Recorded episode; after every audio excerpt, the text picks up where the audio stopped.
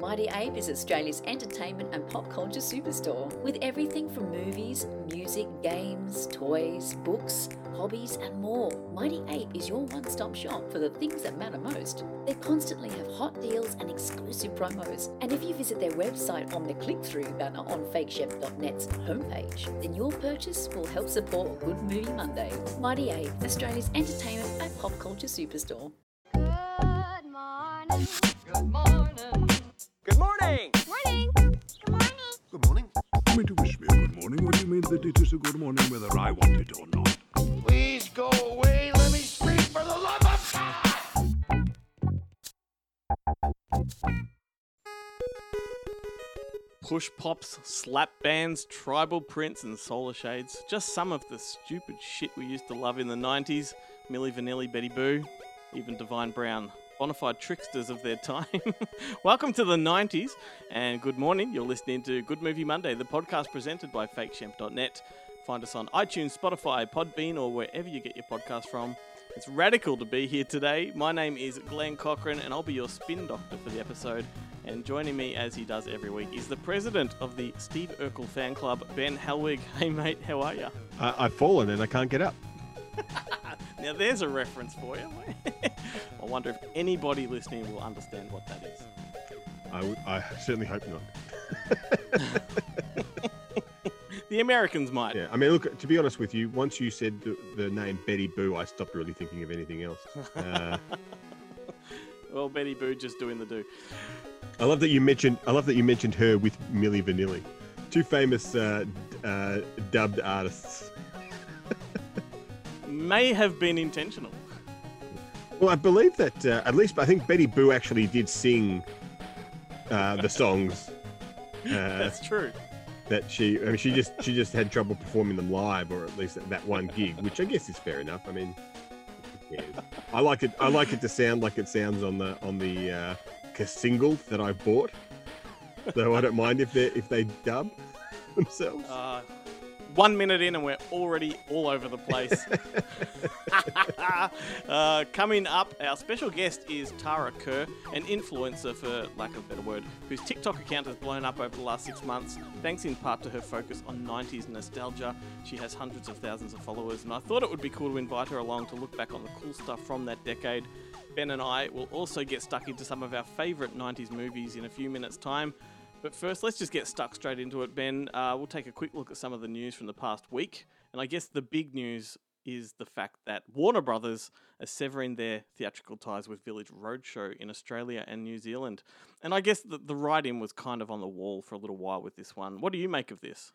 Look, I mean, it's one of those things that there are a bunch of deals with all of the US studios and who distributes them here in Australia. At the end of the day, how much difference does it really make to the end consumer? I mean, I liked that when I wanted to book a film at Monster Fest or any Friday Fright Night or whatever, all I would have to do is go to Roadshow and they would pretty much have this massive catalogue. And so it was like a one-stop shop. But apart from that, I don't who cares? Yeah. Well, I guess for those people that listening that don't know how this stuff works is that most big studios contract their distribution of their films to other companies. And in this case, Roadshow have been exhibiting Warner's titles for over 20 years. Warner have announced that they will not be renewing their contract, but instead Universal Pictures will be taking over the reins. So right. I guess within the industry, it's big news and it kind of marks the next evolution of Universal's domination, if you will. Yeah. Total domination. But Roadshow's contract with Warner Brothers Home Entertainment also expires in December, so I imagine that will be the next to go. But they have said that they're not severing ties when it comes to their other business entities like theme parks and whatnot, which is a big pocket in their purse. I mean, the reason they do it is because they want to save money on logistics. Like Roadshow have a logistics network here in Australia, the same as Universal do, whereas Warner Brothers... It did have, but then decided to close it all down, which, I mean, it is a kind of common occurrence. Like we've had a lot of closures. I think Studio Canal, and which is ironic because they own Hoyts. But you know, there are a lot of these companies that have closed Melbourne offices and closed Sydney offices and have amalgamated with Sony and with Roadshow and with Universal. So You know, it's an ever shifting tide. You're correct. And the other news that caught my attention this week, simply because Ben loves James Bond so much, while our old mate Keith fucking hates it. Michael Lonsdale, who played the villainous Hugo Drax in Moonraker, has died at the age of 89. He was a great actor. He appeared in dozens of movies, including Day of the Jackal and Ronin, Name of the Rose, which we spoke about last week, just to name some. So there you go. Another, I think, during the course of this show, we've had quite a few Bond people drop off the perch, sadly. And funnily enough, not one of them has died of COVID-19. That's true. So there you go. Sometimes people just die. They do, which keeps our content fresh. It's the most profound thing I've ever said. Well, I don't have much more in the news front, but Guillermo will be dropping by soon to give you the full week's movie news rundown. But right now, it's Jarrett's turn. Hey, this is Jarrett and welcome to PE Class. Now, this week there are 0 distributors releasing films on home entertainment. That's right, there's nothing coming out on DVD, Blu-ray, or 4K Ultra HD. That's correct. Not a single distributor could shit out an old John Wayne title or a Danny Trejo DTV vehicle on home entertainment this week. There is nothing coming out. What a boring time to be alive. But that said, there is some good news, because on October 7th, Disney are going to release Home Alone and Hocus Pocus on 4K Ultra HD. That's correct. Both of those titles, one from the Disney library and one from the Fox library, are headed to 4K Ultra HD locally. Now, they are coming out as 4K only discs. They will not include the Blu-ray, which means you will not get any special features. But at a recommended retail price of around $25 a pop, I don't mind so much. Look, I'll hold on to my Blu-ray if I want those special features. I want to see the film in 4K, and in the instance of Hocus Pocus, I want to hear it with Dolby Atmos. So it's pretty exciting to know that these catalogue titles are going to be coming out from Disney locally. Some other exciting news is Full Metal Jacket is coming to 4K Ultra HD in Australia also. Now, whilst this title has just released in the US and the UK, we'll have to wait a little longer for it in Australia. It's coming out on October 28th. But I don't mind waiting, because it's only going to be around $25 retail, and this one will actually have the 4K Ultra HD and the Blu-ray discs together. So you'll get all the special feature content, all archival content from the previous DVD and Blu-ray releases. There's nothing new. But that said, it's a brand new 4K scan and restoration of Stanley Kubrick's classics, so I can't wait. Anyway, that's me for this week, and at least I could bring you some news. So until next week, stay physical.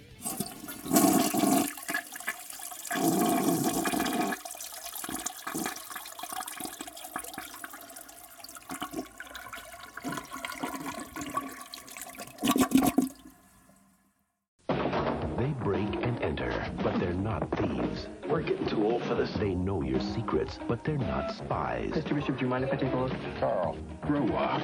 Now, they've been hired to find a secret. And your job is to find that little black box. More powerful than any weapon. Give me the box, Marty. There isn't a government on this planet that wouldn't kill us all for that thing. They've almost got us. Starts tomorrow in select areas and Friday everywhere. Ben, it's time to log into the 90s, mate. Do you want to just hit that dial up? Yep, I've hung up the phone, so we're good to go.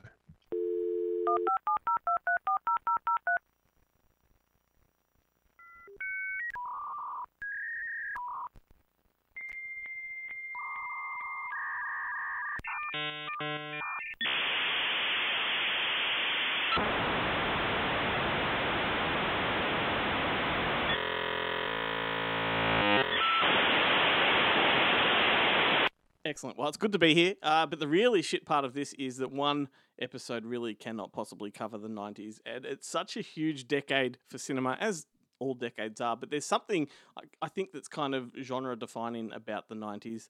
And I immediately think of things like Silence of the Lambs and Seven. And even in dramatic terms, you've got Driving Miss Daisy, Fried Green Tomatoes, Shawshank, Forrest Gump. The list could go on for days. Decades. The list could go on for decades. So I think what we should do is just each pick 2 movies from 3 specific genres, comedy, action, and horror, and just talk about those. And then maybe later down the track, we can dedicate more time to this kind of stuff. Now, Ben. Yes'm. We really know how to talk. So the challenge here is going to be landing this block in a timely fashion. So let's try to keep it brief, maybe. All right. No promises. Yeah, no point saying that really, is there? All right. Let's start with comedy. I'll go first and then maybe we'll take in turns. All right. And the challenge here, like, we haven't told each other what our films are. So the challenge is not to double up. This is going to be very interesting. Yes. Now, let me just state for this. For me, I'm going on nostalgia. These are films that I saw theatrically and they left a big impression on me. So I've decided to go with movies that I have not spoken about previously on the show. So people that usually listen to me gush over things like Warlock and Tremors, I'm not going to do that. However, quick plug, speaking of Tremors, Michael Gross, Bert Gummer himself, will be guest in on the show next month. So make sure you subscribe to our show and don't miss out on that. All right, but comedy, here we go. My first comedy has to be Don't Tell Mum the Babysitter's Dead. Ooh. Now, I saw this one with friends at the cinema when it came out. Kind of felt like a big deal to me at the time, this film. I felt like the publicity for it was huge, but it's kind of just fallen under the radar after all these years. Hardly ever gets spoken about. Christina Applegate, Keith Coogan, and David Duchovny's in this one, and it was directed by Stephen Herrick, the guy behind Bill and Ted and Mighty Ducks and Mr. Holland's Opus. And essentially, it's just about a bunch of kids running amok after their babysitter dies.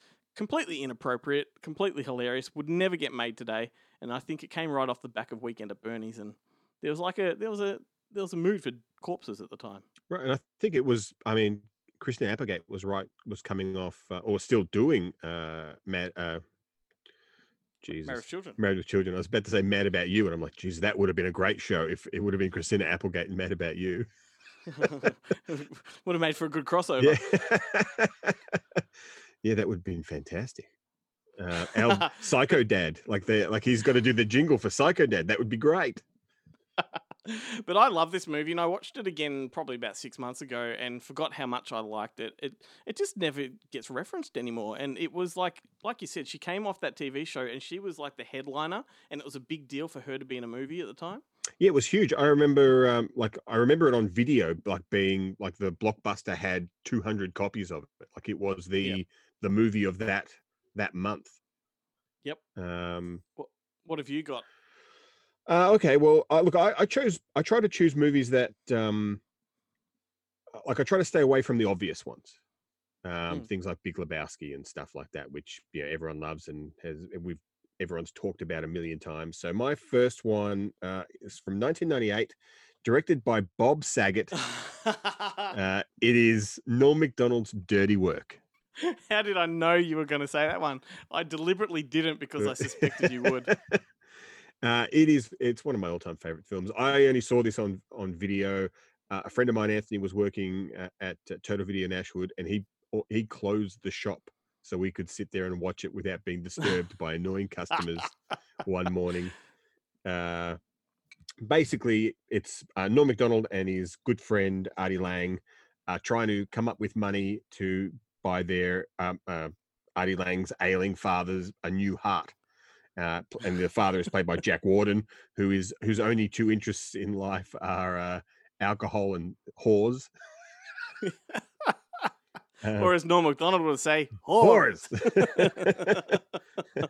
And his doctor is played by Chevy Chase, who has a gambling problem, who he bet on Mr. T against Rocky in Rocky 3 because it had great odds.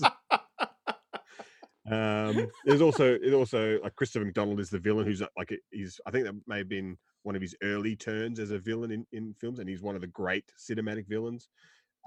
Trailer Howard, the stunning Trailer Howard from Two Guys, a Girl and a Pizza Place, though later on they axed the Pizza Place part of it, that show, is the love interest. Don Rickles pops up.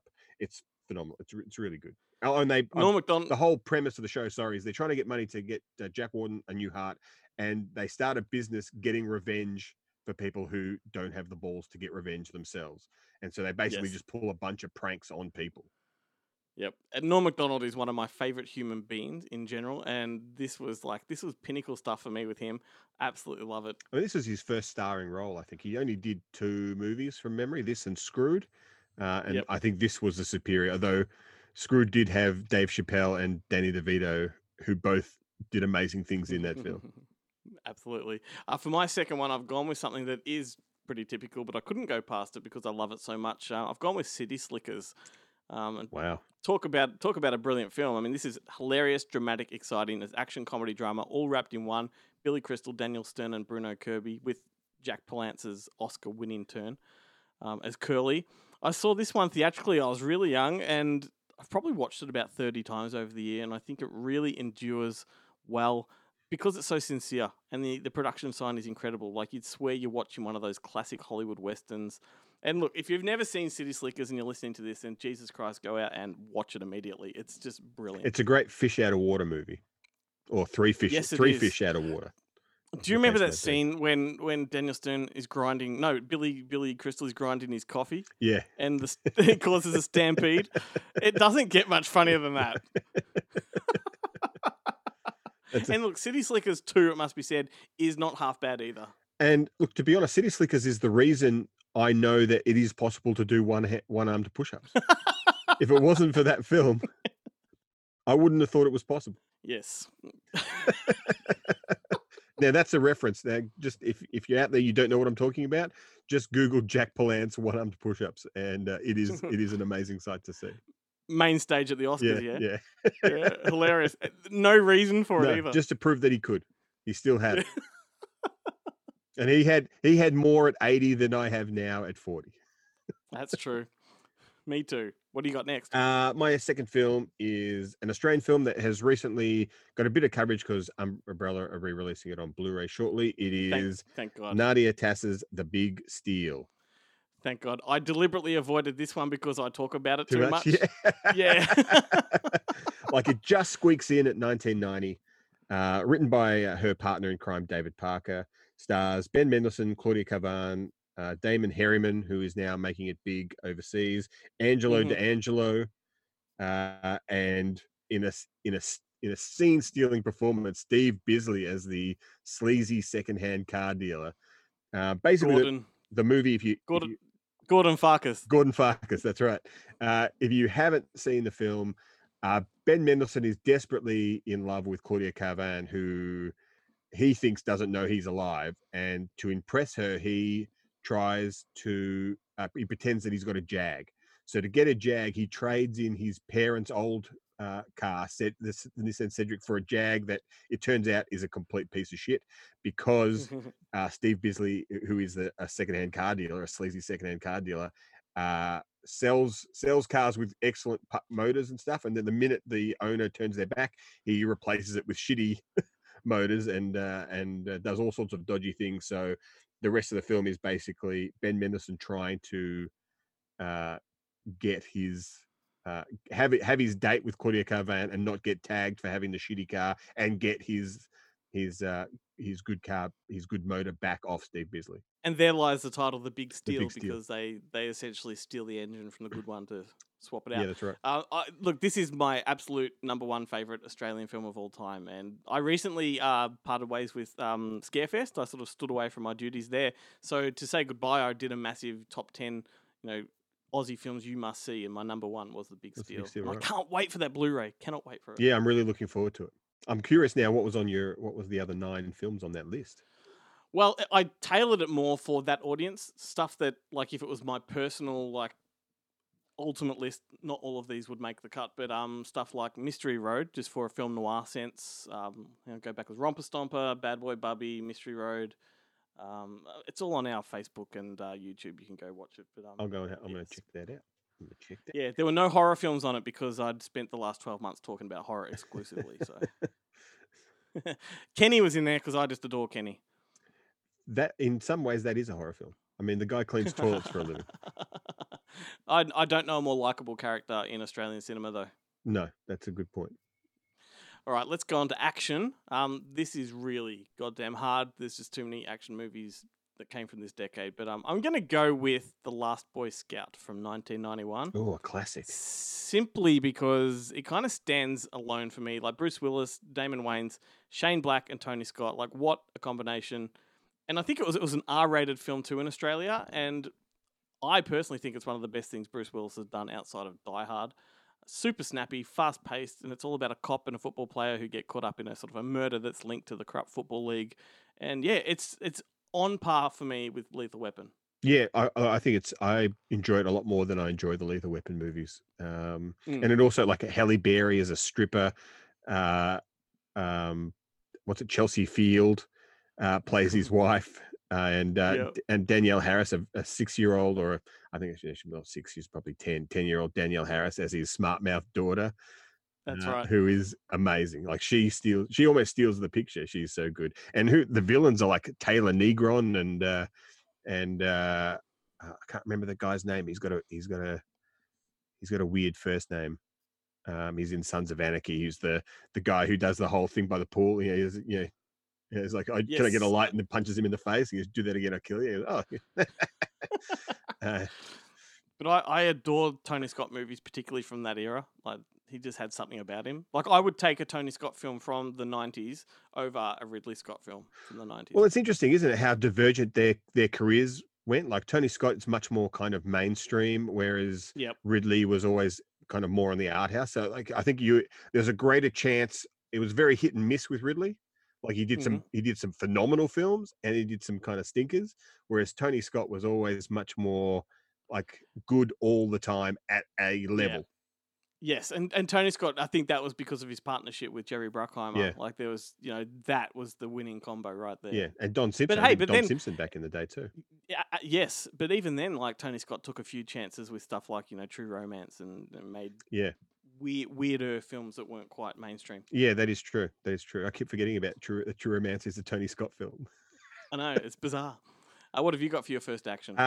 Okay, I've gone for 1998's Deep Rising.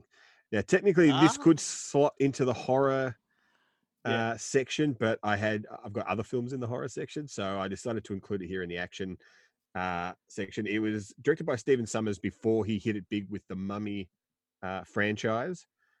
Stars Treat Williams, Wes Studi, Kevin J. O'Connor, Famke Janssen, and Jason Fleming, and Digimon Houseu, who's, I can never pronounce his name, pop up as well. Basically, it is a giant sea monster movie aboard a ocean liner, a cruise, a fancy pants cruise ship, and the creature is awesome. I think Treat Williams and Wes Studi, they're all like thieves coming to rob the rich people on the boat and get caught up in the giant kind of monster thing happening. I think Famke Janssen is also a thief, but she's actually invited to the party, and she's stealing stuff from within. But then they have to escape through the bows of the ship. It is a phenomenal action film, really good, like really good special effects for that period when CGI was just coming in, and there are a lot of like dodgy special effects driven movies, things like Beowulf and stuff like that. And then this one came along where the effects are really good. They really work with the film, are integrated really well. There's lots of awesome kills. There's lots of awesome action. It's just a really, really strong film, in my opinion. I agree completely, but it's that one's well and truly fallen under the radar over the years. Mm. I haven't even seen it on DVD. Like, VHS was the last time I saw that film. I used to love it. Oh, right. No, well, I think Kino Lorber released a Blu-ray of it not too long ago, like a couple of years ago. Funnily enough, under their Studio Classics label, which, I don't know if this counts as a Studio Classic. I don't know if it's old enough. Well, funny, it's very similar to my first horror film when we get to that. But my second action film, I kind of feel the same way about this as I did with Last Boy Scout. I'm going with Showdown in Little Tokyo. Oh, what a classic. From 1991, Dolph Lundgren and Brandon Lee. And this was sort of made when that Oriental-themed action movie craze was coming to the tail end, it was on its way out, and I think that's maybe why it didn't sort of hit the spot like the other ones did. But it's about two cops hunting down a Yakuza killer in Los Angeles, and they have a witness in protection, and the usual action ensues. It's short, it's snappy, it's very funny, and a product of its time. I love it. Like, it doesn't hold up particularly well, but it's super fun. I really want to check it out again. I remember Tia Carrere. I think Tia Carrere is in it as Dolph Lundgren's kind of love interest, and the way I can never pronounce his name, but Kerry the villain of the film, like, he kills people. It's the one where he has sex with women from behind, and while he's pounding away, he pulls out a samurai sword and cuts their head off because I mean, once again, like, this is also a completely R-rated film from its time. Yeah. Fantastic. I don't know what it is about it. Like, I think it's a very hokey kind of movie. It's just, I guess you'd call it, flimsy, but it does hold up well. Like, Richard Lester directed it. I think it was Mark Lester. I think it was like I think it did get a theatrical release, but I always think of it as the home video version of Rising Sun, which was a Sean Connery, Wesley Snipes. Yeah. Like, very funnily enough, Tia Carrere is also in Rising Sun, and so is Kerry. Is in it as well, and very kind of similar thing. But at least that one takes place in Japan. Like, they're both kind of Black Rainy.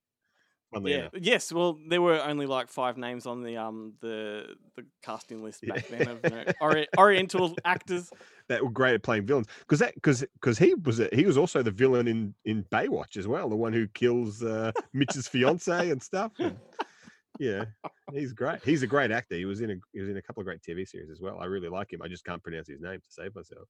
All right. So what's your next one? My next one, I couldn't let this go past without talking about the great man, Jim Wynorski, and his 1996 direct-to-video classic Demolition High. Yeah. Starring Corey Haim, Alan Thicke, and Jeff Kober, who was born to play a villain as the bad guys. Melissa Brissell pops up because if you're in a Jim Wynorski film, you do need to have a busty babe in there somewhere, even if it is set in a high school. Basically, Corey Haim is a New York kind of cool New York kid whose father forces him to move to the suburbs, where he's taken a job as a police chief, and Alan Thicke is his father. And he's sent to a school where he's a bit of an outsider, until one day, a gang of nuclear terrorists on the run from the police crash land the school and hold all the students hostage, except for Corey Haim, who escapes. And it's very kind of Home Alone-y, but not comedy. Well, it's the Jim Wynorski answer to Toy Soldiers. Yeah, that's right. Yeah. Now, I have to admit, I know the film, but I had no idea Wynorski had directed that one. Yeah, I mean, I'm not sure if that was one that he'd done under a pseudonym. The VHS tape that I have does not mention the director, or no, it does no, and it is under his name, under Jim Wynorski. Well, that's interesting because, like, I think even though it was like a direct-to-video kind of release, I recall that one being quite good. Like, it wasn't a cheap movie by any means. When you watched it, it felt like every other studio kind of movie. Yeah, no, look, I mean, and that is the mark of Jim Wynorski at that period. Like, all his movies were actually quite good, despite the fact that they would have had, $300,000 budgets. And there is a sequel. There's Demolition University as well. Yes, I was going to ask about that one. Did he direct that too? I believe so. I haven't seen it. I have not, funnily enough, because I do not have it on tape. I don't know if we got a VHS release here. But I think it got a really cheap DVD release here through like Magna Pacific those, or something. Or yes, Force. One of those sort of labels. I think it was Force. Force, yeah, yeah. That sounds about right. It had all the ghost in on it. You know, when the DVDs back then had ghost in across the screen. All right, so let's move on to horror. Now, this is where I was saying I've got one that's similar to Deep Rising. Trying to select 90s horror movies that I haven't discussed in this podcast is practically impossible. But one I don't think I've mentioned is 1997's The Relic, directed by Peter Haim, starring Penelope Ann Miller and Tom Sizemore. And it's about a reptilian monster that's unleashed and goes on a rampage in a museum. This is classic creature feature stuff. The effects are great. It's very minimal because it's all dark, so they got away with, the creature being CGI without looking too tacky. And I think it's genuinely scary, but the production design is incredible, and the fact that they weren't A-lister headliners, like Penelope Ann Miller and Tom Sizemore were, they were secondary cast members in every other film. So I think having them in the lead kind of upped the production value. Mm. Well, I think had she just come off The Shadow, or was just about to do The Shadow at that point? I remember it coming out. I remember The Relic, Mimic and Phantoms all seemingly felt like they all came out around the same time. Yeah, it was a real throw up for me between The Relic and Mimic, like on this episode. I just wasn't sure which one to talk about. But I think The Relic is the one that doesn't get discussed enough, just because you got Guillermo del Toro directing the other. You know, Peter Hyams is. I mentioned him last week when I talked about 2010. Just a completely undervalued director of his time. Mm. So there you go. Well, my first pick is also a creature feature. It is 1993's Ticks, directed by Tony Randall, starring, and basically the plot of this film is Peter Scolari and Rosalind Allen, who listeners may remember from Sequest DSV, take a bunch of street kids, and the street kids are amazing. There's Amy Dolans, Seth Green, and my personal favorite, Alfonso Ribeiro, who listeners may know as Carlton from The Fresh Prince of Bel-Air, playing a tough, tough street kid. They take him to this kind of camp in the woods as a kind of, a weekend getaway type thing for these, it's like a community center type thing. I think their parole officers or something are forcing them to go, or, something like that. And then of course, Clint Howard mixes ticks with some radioactive ooze, and they become huge and man-eating. And there are great kind of ticks inside people who burst out of bodies and rip people's heads, and there's a giant tick at the end, and it's just an amazing film. Yes, excellent. I've got another creature feature for you too. A tacky one that I may lose a bit of cred over, but I've got no fucks to give about that. So the movie is 1999's Bats, starring Lou Diamond Phillips. And a stinking turd to most, but a creature feature, haven for me. It was the interesting thing about this one, it was written by John Logan. Now, this is the guy that wrote Skyfall, Spectre, The Aviator, Any Given Sunday, Last Samurai. That's the guy that wrote Bats. Geez, well, that's one good movie out of...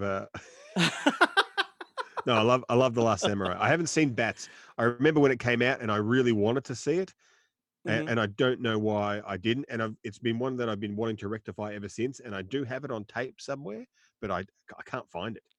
Look, I think I love it when respectable filmmakers come from these sort of humble B-movie beginnings. And this is a super fun movie. I don't think there's not much reason to ridicule it. I think the CGI in it's quite good. It's no different from any other B-movie like The Blob or whatever. It's the same generic kind of formula, just with bats, and it just works for me. Well worth a revisit. I love Lou Diamond Phillips. Wish he would headline more movies that aren't Cop and a Half too. Yeah, when's that? The late time for a late sequel for The Cowboy Way? Or no, he's not in Cowboy Way. He's in Renegades. Sorry, Renegades. A late sequel to Renegades. Sure. We should just go and pillage the 90s and make crappy sequels. Oh, yeah. Man, let's start a company. With their kid. We'll get Adam Beach to play Lou Diamond Phillips' son. Oh, I mean, I've just exhausted the two Native American actors that I know. We should get onto Shudder and say, hey, join with us. We'll make this company, and we'll just make out some of the worst sequels you can think of, and they're going to be great. It's like was it Castle Rock? Not Castle Rock. What was the name of that company that did House on Haunted Hill and 13 Ghosts? Oh, Dark Castle. Dark Castle, yeah. It was just do stuff like that, like just these remakes of but of 90s movies. It'd be amazing. Yeah. All right. What have you got? My second film is sort of a creature feature, but not really. It's 1994's Wolf. Yeah, it's a fantastic film, directed by Mike Nichols, starring Jack Nicholson, Michelle Pfeiffer, James Spader, and Christopher Plummer. Basically, Jack Nicholson plays an aging publisher who's kind of being forced out of his job, and I think one day while walking home after a party, he gets bitten by like a bum that's actually a werewolf. He's not a bum. He's like I think he's someone, he's sick or something, like he's out of control. No, is that what happens? No, he has a car accident and on the side of the road and gets attacked by a wolf in the woods. Right, that's right. Yeah. And James Spader plays like his colleague that's sort of hungry for his position. Yeah, he's the one trying to push him out. He's supposed to be his protege and tries to push him out. And with Christopher Plummer, who's the owner of the publishing house. But once Jack Nicholson gets the werewolf bug, he develops a whole bunch of self-confidence and does awesome things, like he pisses all over James Spader's shoes and screws him out of the job and starts that's a thing with Michelle Pfeiffer, because why wouldn't you if you're Jack Nicholson? And then they have... And she's Christopher Plummer's daughter. She is Christopher Plummer's daughter, yep. So he bangs the boss's daughter, shits all over his former protege. and then in the process, at some point, he bites James Spader. So then the end of the film is them having a werewolf fight across New York. It's amazing. Fantastic stuff. There's the particular showdown in the barn when they're at each other, like two dogs circling. It is awesome. It's one of my favorite werewolf films, actually. And I think I'd have to say top 10 Jack Nicholson performances for me. Yeah. Like it's really good. And his he's married and there's issues there. And there's a lot in the film. And it's like, I remember reading somewhere, an interview, I don't know if it was with Jack Nicholson or with Mike Nichols, but they were talking about how Jack Nicholson's commitment to this, like he was the one that spearheaded the film, and he was so invested in the werewolf mythology that he read every bit of literature he could. Like he really tried to become a dog, I think it shows on screen. He really commits to it. The thing that's really remarkable for a movie in the 90s is the makeup is subtle. Like they don't go kind of the Benicio del Toro route where the Wolfman is this giant beat. Like they actually really kind of work with the actors' features and stuff and tie it all in and blend it in so that like they do have the kind of wolfen features, but it's not ridiculous. They don't look like a CGI creation. They practically just give him like mutton chops, yellow eyes, and some incisors. Yeah, that's it. Basically, that's it. Yeah, very very clever. I love it. Well, there we go. Well, we got through it. As expected, I think that probably took way longer than it was supposed to. But I think we were pretty restrained. I think that was pretty good. I think there's a lot left unsaid. Oh, is there what? So more shows coming up, I reckon. But without further delay, here's Guillermo. And then after that, Tara Town. What's happening, everybody? It's Guillermo here again from ScreenRealm.com. Happy to be back on Good Movie Monday. Let's talk a little bit about what we've covered on the website in the past week. Kicking off with what sounds like a Netflix movie that's just made for awards. Bradley Cooper is directing a biopic on renowned composer and conductor Leonard Bernstein, known for West Side Story and On the Waterfront. He'll also be starring as Bernstein and has co-written the screenplay with Josh Singer, known for Spotlight, The Post, and First Man. Cooper has been developing the film for around 3 years now, and he's finally found his co-star, Oscar nominee Carey Mulligan, whose credits include Never Let Me Go and Education and Shame. Mulligan will be starring as Felicia Montealegre Cohen Bernstein, the Chilean stage and television actress who was married to Leonard for 25 years. In a statement, Cooper said, "I was struck by Carey ever since I saw her on stage many years ago, and I haven't missed a performance of her since. I am humbled to be working with such a mammoth talent, as well as such a kind person in Carey." Cooper has been working on this one with the blessing and input of the Bernstein family, who have said that they are very happy to have Mulligan in the role of their mother. Definitely looking forward to seeing how Cooper follows up 2019's A Star Is Born. And in more Netflix news, the streaming giant has forked out $30 million to acquire worldwide rights to The Guilty, starring Jake Gyllenhaal and directed by Antoine Fuqua, known for Training Day and The Equalizer. The film will be taking place over the course of a single morning and will be following a 911 dispatch call operator, played by Gyllenhaal. Get ready to feel the tension as he tries to save a caller who's in grave danger, but he soon discovers that nothing is as it seems, and facing the truth will be the only way out of this situation. This is actually a remake of a 2018 Danish thriller that is absolutely a must-see. Screen Realm actually had a review from Glenn go up in 2019. He gave it 5 stars, calling it a masterclass in suspense. In a statement, Gyllenhaal said, "I couldn't be more excited to work with Antoine again. Our time together on Southpaw," I love that film by the way, "was one of the greatest artistic experiences of my career, and I cannot wait to be back on set with him again. The Guilty is a special story and one that we all feel very close to." Ryan Gosling, who played a stuntman in Drive and The Place Beyond the Pines, will be doing so once again in a stuntman action drama directed by David Leitch, known for Deadpool 2, Atomic Blonde, and Hobbs and Shaw. Universal Pictures came out on top of a big bidding war that reportedly passed $125 million. The film has been called The Fall Guy and is believed to be in the vein of the 1980s TV show of the same name. Could be an all-out adaptation, but that doesn't seem to have been confirmed. The script is going to be coming from Drew Pearce, who worked with Leitch on Hobbs and Shaw. This project has been stuck in development hell for quite a number of years now. In 2013, director MCG, known for Charlie's Angels and Terminator Salvation, wanted to take a crack with Dwayne Johnson, but that version never never got off the ground. Fingers crossed all goes well with this one. We also had a couple of reviews go up in the past week. Adam Fleet reviewed a horror film called Veronica. Maybe you heard about this one. It's a horror film so bad and bizarre you may have to see it. This film, which has been called the Room of Horror Films, is currently streaming on Shudder, and just to give you an idea, it's a 3-part horror anthology, and one of the stories has a model who is encumbered romantically by the fact that she has eyeballs instead of nipples, a bizarre fact that has absolutely zero relevance to any aspect of the plot, and she also summons an 8-armed albino homicidal man spider known as the Neckbreaker. Suffice it to say, Adam gave it 1 out of 5 stars, but did say, while it is indeed dreadful, it is in such a bizarre lunatic way that it really must be seen to be believed. So check out that review. We also had a review from Glenn for The Secrets We Keep, a thriller starring Noomi Rapace and Joel Kinnaman. This film, which currently has a very limited cinema release in Australia, is very similar to Roman Polanski's 1994 film Death and the Maiden, but they've never actually made it official that it's a remake, which makes it all the more frustrating for Glenn, who loves that film. Apart from the blatant plagiarism, Glenn thought the film wasn't good regardless. It has Noomi Rapace playing a woman who kidnaps the guy she believes tortured her during the war and begins to torture him in her basement. Insisting that she's got the wrong guy, he refuses to confess to his crimes, which leaves her husband more uncertain as to what is going on. In his review, Glenn wrote, "The Secrets We Keep is an uninspired carbon copy of a much better film. Unassuming moviegoers may latch onto the compelling synopsis, but ought to be disappointed with the lack of substance within." He gave it 2 out of 5 stars. That about does it for me, guys. Also jump on ScreenRealm.com to check out the complete October release schedules for both Stan and Netflix. That's up there now. Thanks so much for having me. I'm out.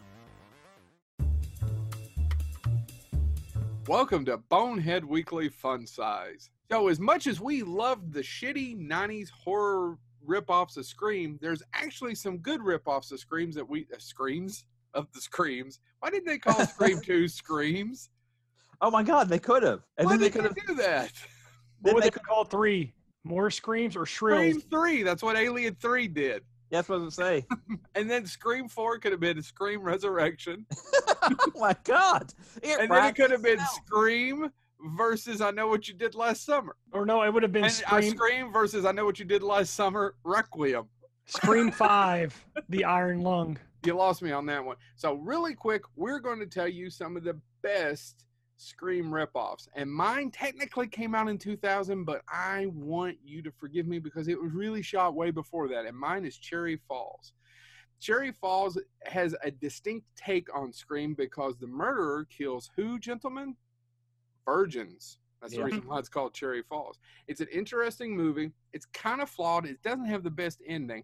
But what I find fascinating over it is and I'm going to read this, issues with the MPAA and censorship. The film was never actually given a theatrical release in the United States and was released as a TV movie on the USA Network. It cost $14 million, gentlemen. Do you know, at the time, it was the most expensive television movie ever produced? You know, that makes sense. For the USA Network. Now, there had been huge things for CBS, ABC. We could talk about The Stand, Roots, and whatnot. For USA Network at $14 million, that was the most expensive thing they'd ever made. Well, and The Stand was a multi-night thing. But real quick about Cherry Falls, you know where I saw it for the first time was Comedy Central. I'm not making that up. I think I may have rented it, and it's an interesting premise. It's directed by the guy that gave us, for you folks in Australia, Romper Stomper. I'll go next. So mine's a little on the nose because it is a blatant ripoff of Scream, and that is The Faculty. But isn't it such a flawed movie? It is a flawed movie, but John Stewart's performance in that is worth the watch. And I'll be honest with you, I'm going to bash on the internet like I do many other times. I thought about doing Bride of Chucky because it is listed as a movie inspired by Cream, or Scream, not Cream. Not all on top. Bride of Chucky is not a Scream inspired by Scream. Bride of Chucky is inspired by Child's Play. You idiots. Oh, actually, more of like Bride of Frankenstein. I'll argue with you there a little bit. Well, it's a combination of the two. Scream thrown in there. I mean, the poster's a blatant ripoff of Scream. That it is, but that's marketing being unoriginal. But the Texas Chainsaw Massacre Part 2 poster is a complete ripoff of The Breakfast Club that came out the year before. Right. So that's why I'm picking The Faculty, just because it is entertaining. It is a blatant ripoff. It only exists because Scream was popular. And it's entertaining for a few reasons, but it, like Joe said, flawed movie. Directed by Robert Rodriguez, has a fantastic cast. Yes. Yeah. James. Which, and Dimension ripped themselves off. It's another Dimension movie. Yeah. Dimension said, oh, this worked. Let's do it 30 more times. I'm going to go real quickly with a ripoff that had the good decency to come out before Scream. There's Nothing Out There. You've never heard of There's Nothing Out There. There's an entire article about it in The Atlantic that actually alleges that Wes Craven probably lifted some ideas from There's Nothing Out There. So I wanted to bring it up. The guy that made it at 19, wrote it at 19, got it made. His parents mortgaged their house, which shows that his parents had more faith in him than they had. And this movie did get released in theaters, limited release in New York during a blizzard, and in L.A. right before the race riots. So nobody saw it. He took it, started taking it around to film festivals, and then this up-and-coming producer by the name of Scott Craven said, hey, my dad heard about your movie. He'd like to see your movie. All this is well documented. The movie itself is about a guy that starts to notice weird things going on, like the cat jump scene and Alien and all that stuff. He notices a cat jump out of it, no reason. He goes, there's no where that cat would jump out of. Why did that cat jump out? He realizes that he's in a horror film, and so he starts trying to manipulate himself. He starts manipulating everything else, trying to save his friends. And what happens? His friends don't listen to him. And guess what happens to them? They go on to have successful lives because they ignore names. There's Nothing Out There. Eventually did get re-released on DVD. I thought maybe Chad had seen it because guess who re-released it? Kaufman. Oh, really? Re-released it under Troma. Thanks, guys. This has been Bonehead Weekly Fun Size. Please send all your hate mail to Chad Jennings via Glenn. Huh.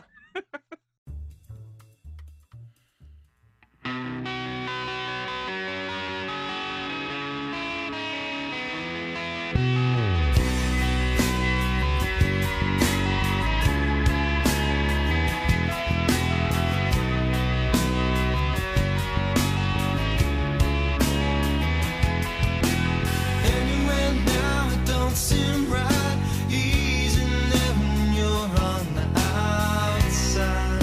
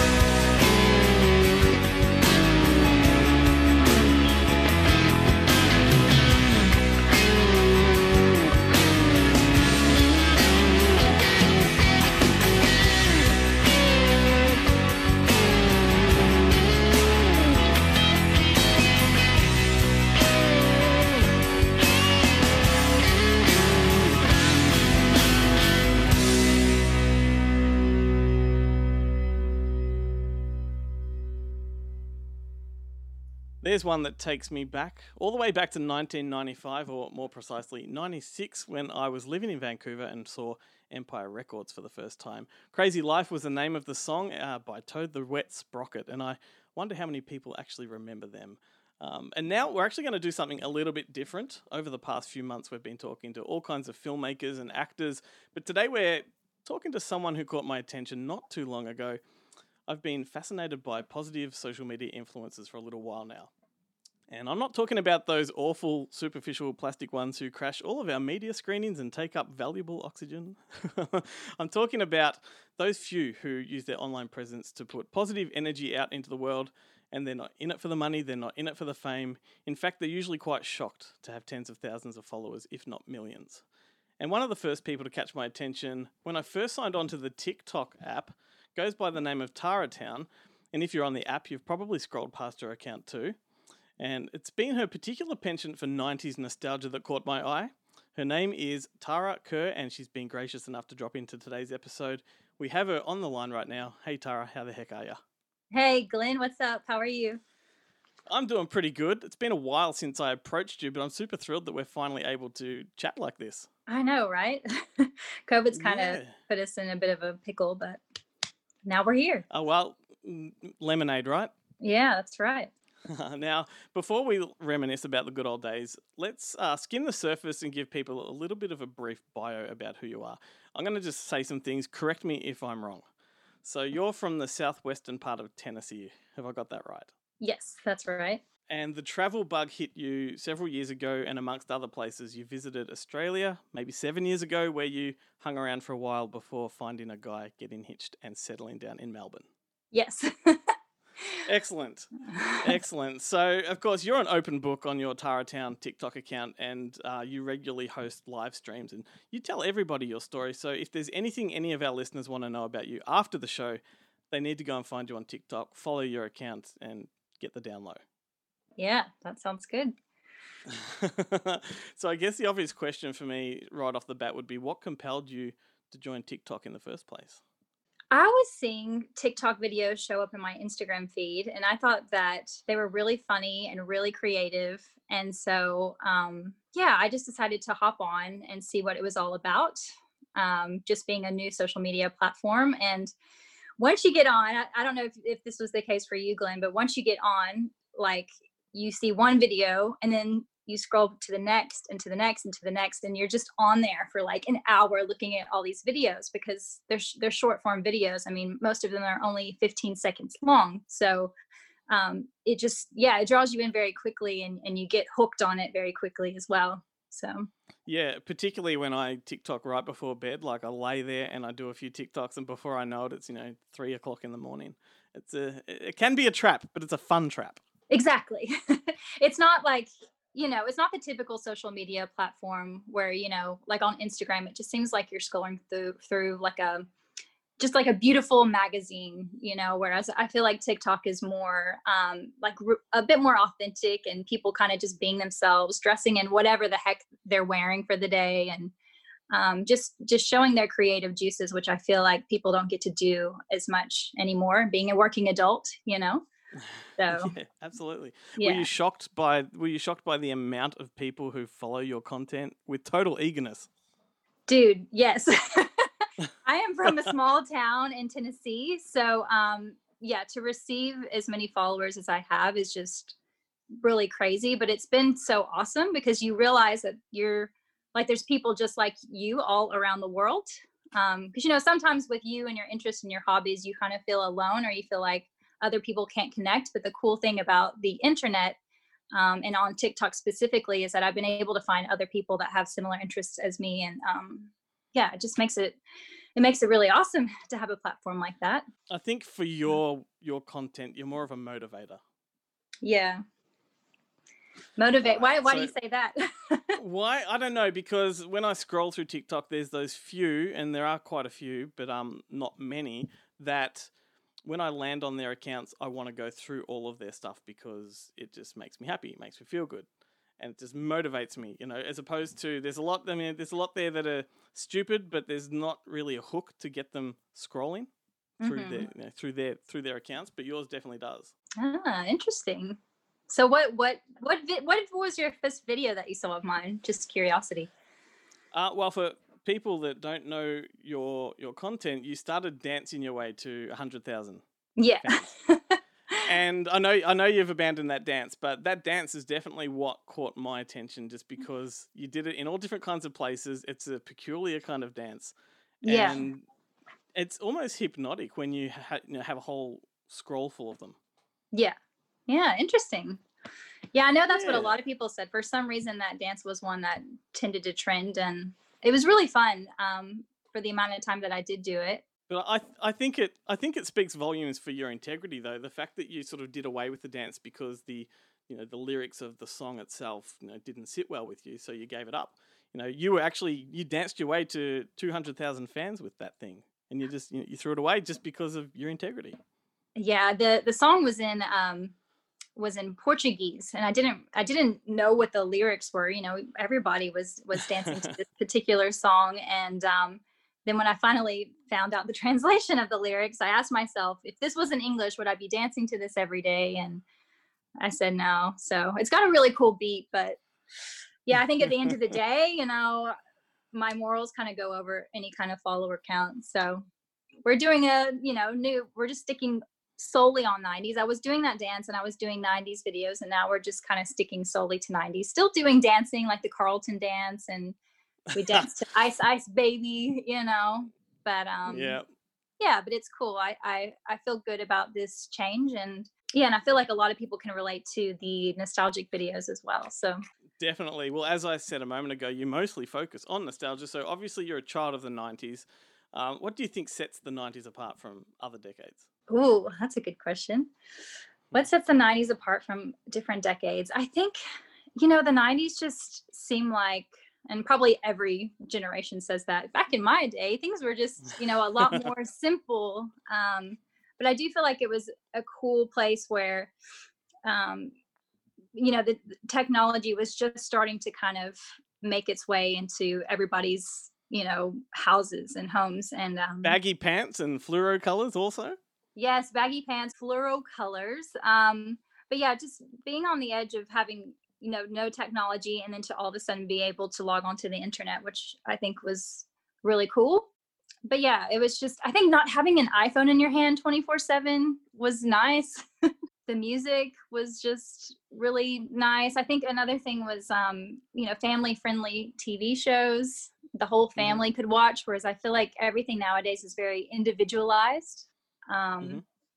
Whereas back in the day, all of us can kind of, we know which TV shows we've all seen because those were the only family shows that would play on the screen. So, well, every generation, right, has its particular decade that they're nostalgic for. In the last few years, I feel has been heavily focused on the 80s, particularly in terms of movies and TV, which means that the 90s is up next. So we've already had a movie last year called Mid-90s, which was fantastic. So maybe let's throw back, and we might actually do this in a similar way that we do our rapid fire interviews. I'm just going to ask you some questions and let's see how we go. So if you cast your mind back, what did an average weekend look like for you in the 90s? Well, I was a kid in the 90s. I was a late 80s baby, early 90s kid. So weekends usually consisted of some random hobby or sport that I was into, probably like soccer or basketball, playing outside, climbing trees, going on AOL and waiting for that little connection to hit, and hearing You've Got Mail. That was like the highlight of my weekend, probably. Yeah, playing awesome. N64, GoldenEye. You're an N64 child. I was an original NES child. Yeah, a little bit of a difference there. So obviously, our show is all about movies. I'm wondering, what were some of your staple movies from your childhood that you maybe watched over and over?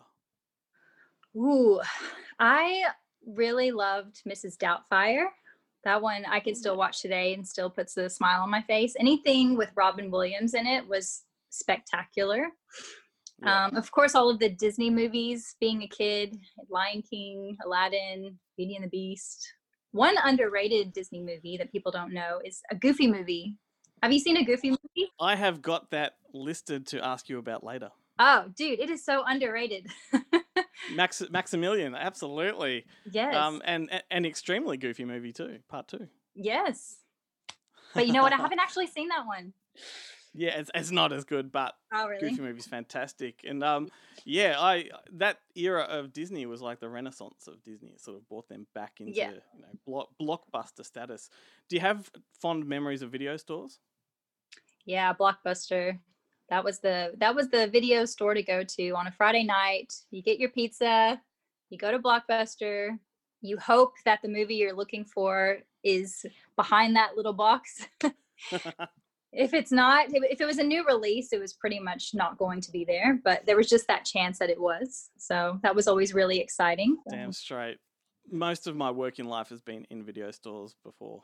Oh yeah. But yeah, I owned one. So for years it was sort of, that was my thing. I was the video store guy, but all good things must come to an end, I guess. Ah, so you were rivals with Blockbuster, were you? Yes, actually I was. I was before I went completely independent and just became one of those sort of trendy niche little stores. Yeah. Nice. Yeah, so the 90s also produced, I think, it's probably the best decade for movie soundtracks. Were you into movie soundtracks? You're probably a bit young for the 90s ones. Yeah, I was a bit young, I'd say. Yeah, the Disney soundtracks, I was all over. Yeah, absolutely. There was a phase in the 90s where I was into that stuff too, and I had like all of those classic Disney CDs, which sort of was like a collection of all the greats. Yeah. You can't go wrong with the Disney music. Do you remember when movies, particularly in the 90s, used to always be attached, particularly the big movies were always attached to like a blockbuster song, like a hit song? Oh, yeah. And all the music videos had like the movie sort of sewn into the music video. Dude, that's so true. I don't know why I've never really thought about that, but that's so true. Like I remember, what was it? Robin Hood, Prince of Thieves, had that Bryan Adams song, Everything I Do It For You. Yeah. And Titanic, My Heart Will Go On. Absolutely. That was probably sort of towards the end of that era of these fantastic tie-in songs. I love them. They're like power ballads. Yeah, exactly. All right, so here's a slightly embarrassing question for you. Oh, no. Did you have any teen stars pinned to your bedroom wall, even if it was in the 2000s? You know what? I never was the girl that pinned the teen stars to my walls. I did have like little secret crushes, but I didn't have them on my wall because, of course, nobody can know. And do I dare reveal them now? I don't know. Just one. Just one. Okay, we'll go with Jonathan Taylor Thomas. I mean, he was, he was every girl's crush back in the day. So yes. I'll Be Home for Christmas. Yes, I'll Be Home for Christmas. Home Improvement. Yeah. All right. That's a good answer. Mine was probably Alicia Silverstone. Ah. And yes, I had her on my wall in many places. Awesome. If you could bring back a few things from the 90s, what do you think they would be? Oh, if I could bring back like physical objects or like specific memories or anything that you could bring from the 90s to now. There's just so many to choose from, so many things. Dun, dun, dun, dun, dun, dun, dun. That was 70s. That's Jeopardy. You Australians don't. Do you know Jeopardy? Oh yeah, we did used to have it. Oh, nice. I didn't know that. I thought that was just completely an American. We had a short-lived Australian version in the 90s as well as the imported version from the States. Okay, so let's see. If we could bring back anything from the 90s, I don't know if you guys, it would probably be a lot of like the 90s snacks. So like I was really into Squeeze-Its. There was like a liquid drink called Squeeze-Its. I don't know if you guys had that. I was addicted to those things. I freaking love those things. But yeah, what else? The 3D Doritos. Those were so good. What else? What else from the 90s snacks are now discontinued? There's so many. But yeah, I would just say the 90s snacks. Snacks. That's a good choice because I'm thinking back and some of the best chocolate bars were from the 90s. What were your favorites? I don't know if you had them over there, but because Cadbury wasn't as big over there as it is here, and there was one called the Cadbury Slab. And it was like just it was like a brick of chocolate. Oh, yum! Sounds like my kind solid. Of chocolate. Yeah. I don't think we had that over there, but if we did, I'd be all over it. Well, anyway, like I said earlier on, we're doing things a little different to the norm today, and no doubt my fascination with people like Tara will see a few other people like her come on the show and talk about what they do. And Tara, you're one of those people that I can really, that really lifts my spirits when I'm having a shit day.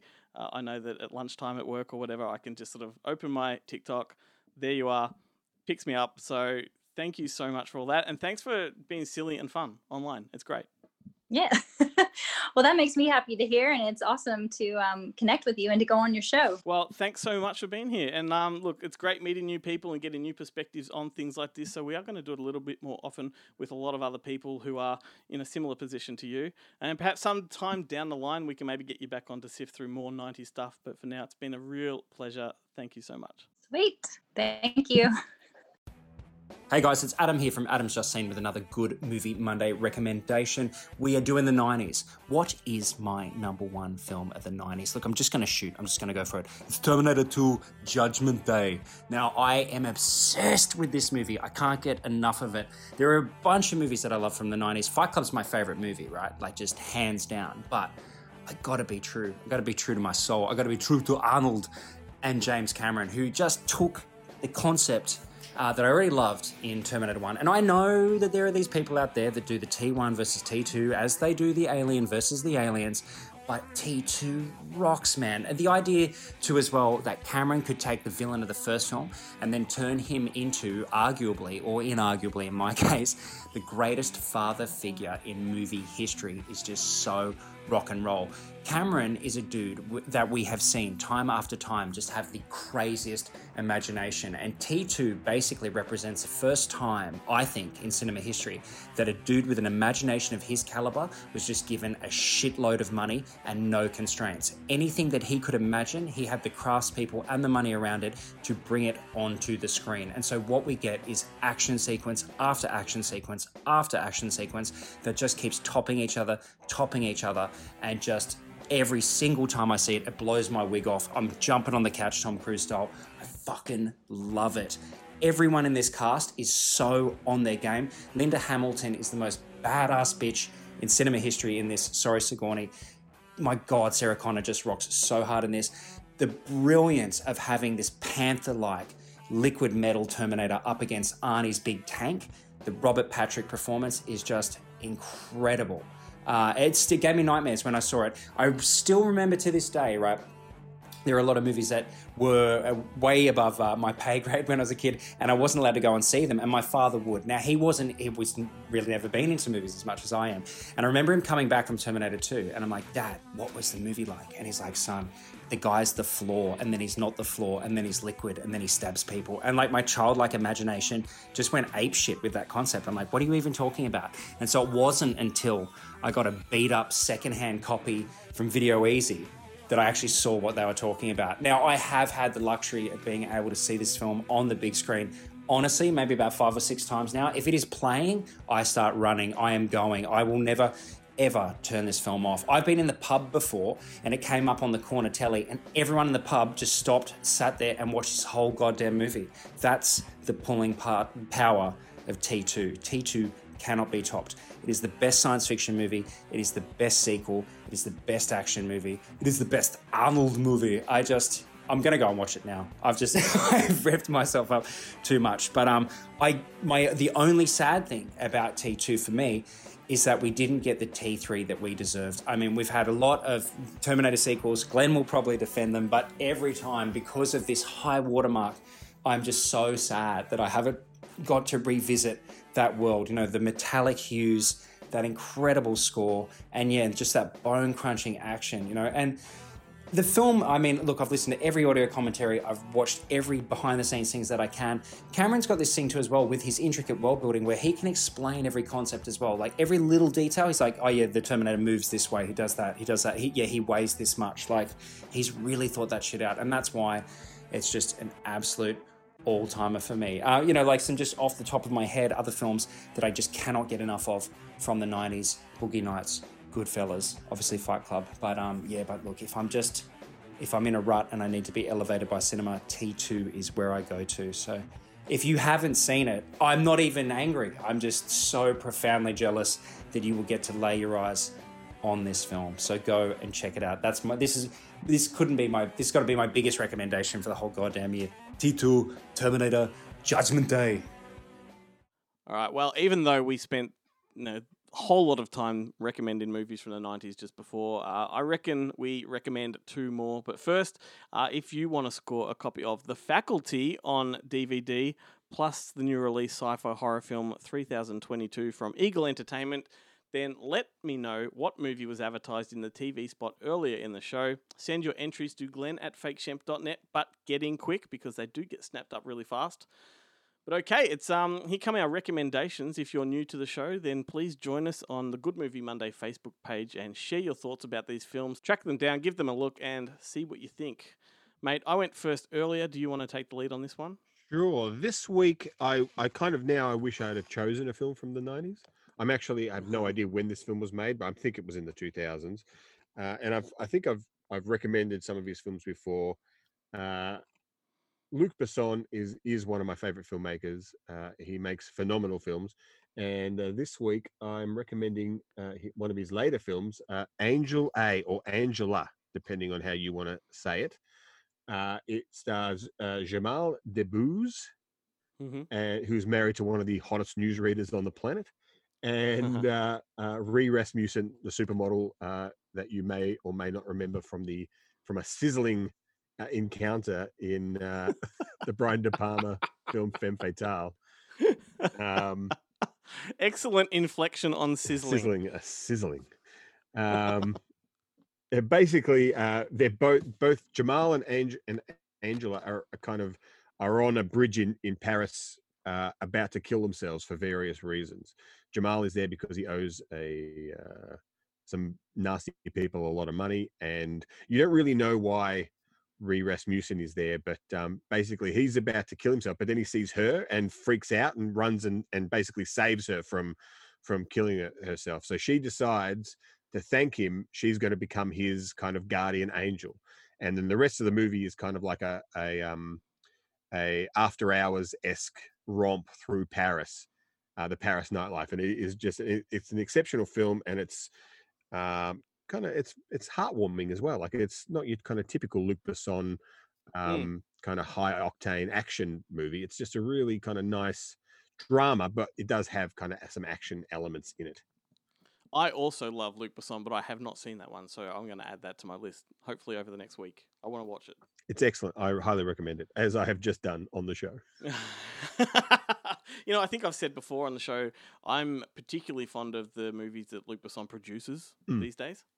I just think there's a little bit more meat to the stuff he produces and the stuff he directs these days, anyway. Yeah. Okay. Well, here we go. This is a film that I've spoken about several years ago on the podcast. In fact, I may have recommended it then, but I think that it's a film that it's a definition of underground cult film, and it's generally forgotten by most. It's from the 90s. It is Adam Rifkin's The Dark Backward, starring Judd Nelson, Bill Paxton, James Caan, Wayne Newton, and Lara Flynn Boyle. And now this is what good midnight movies should be, if such a thing still existed.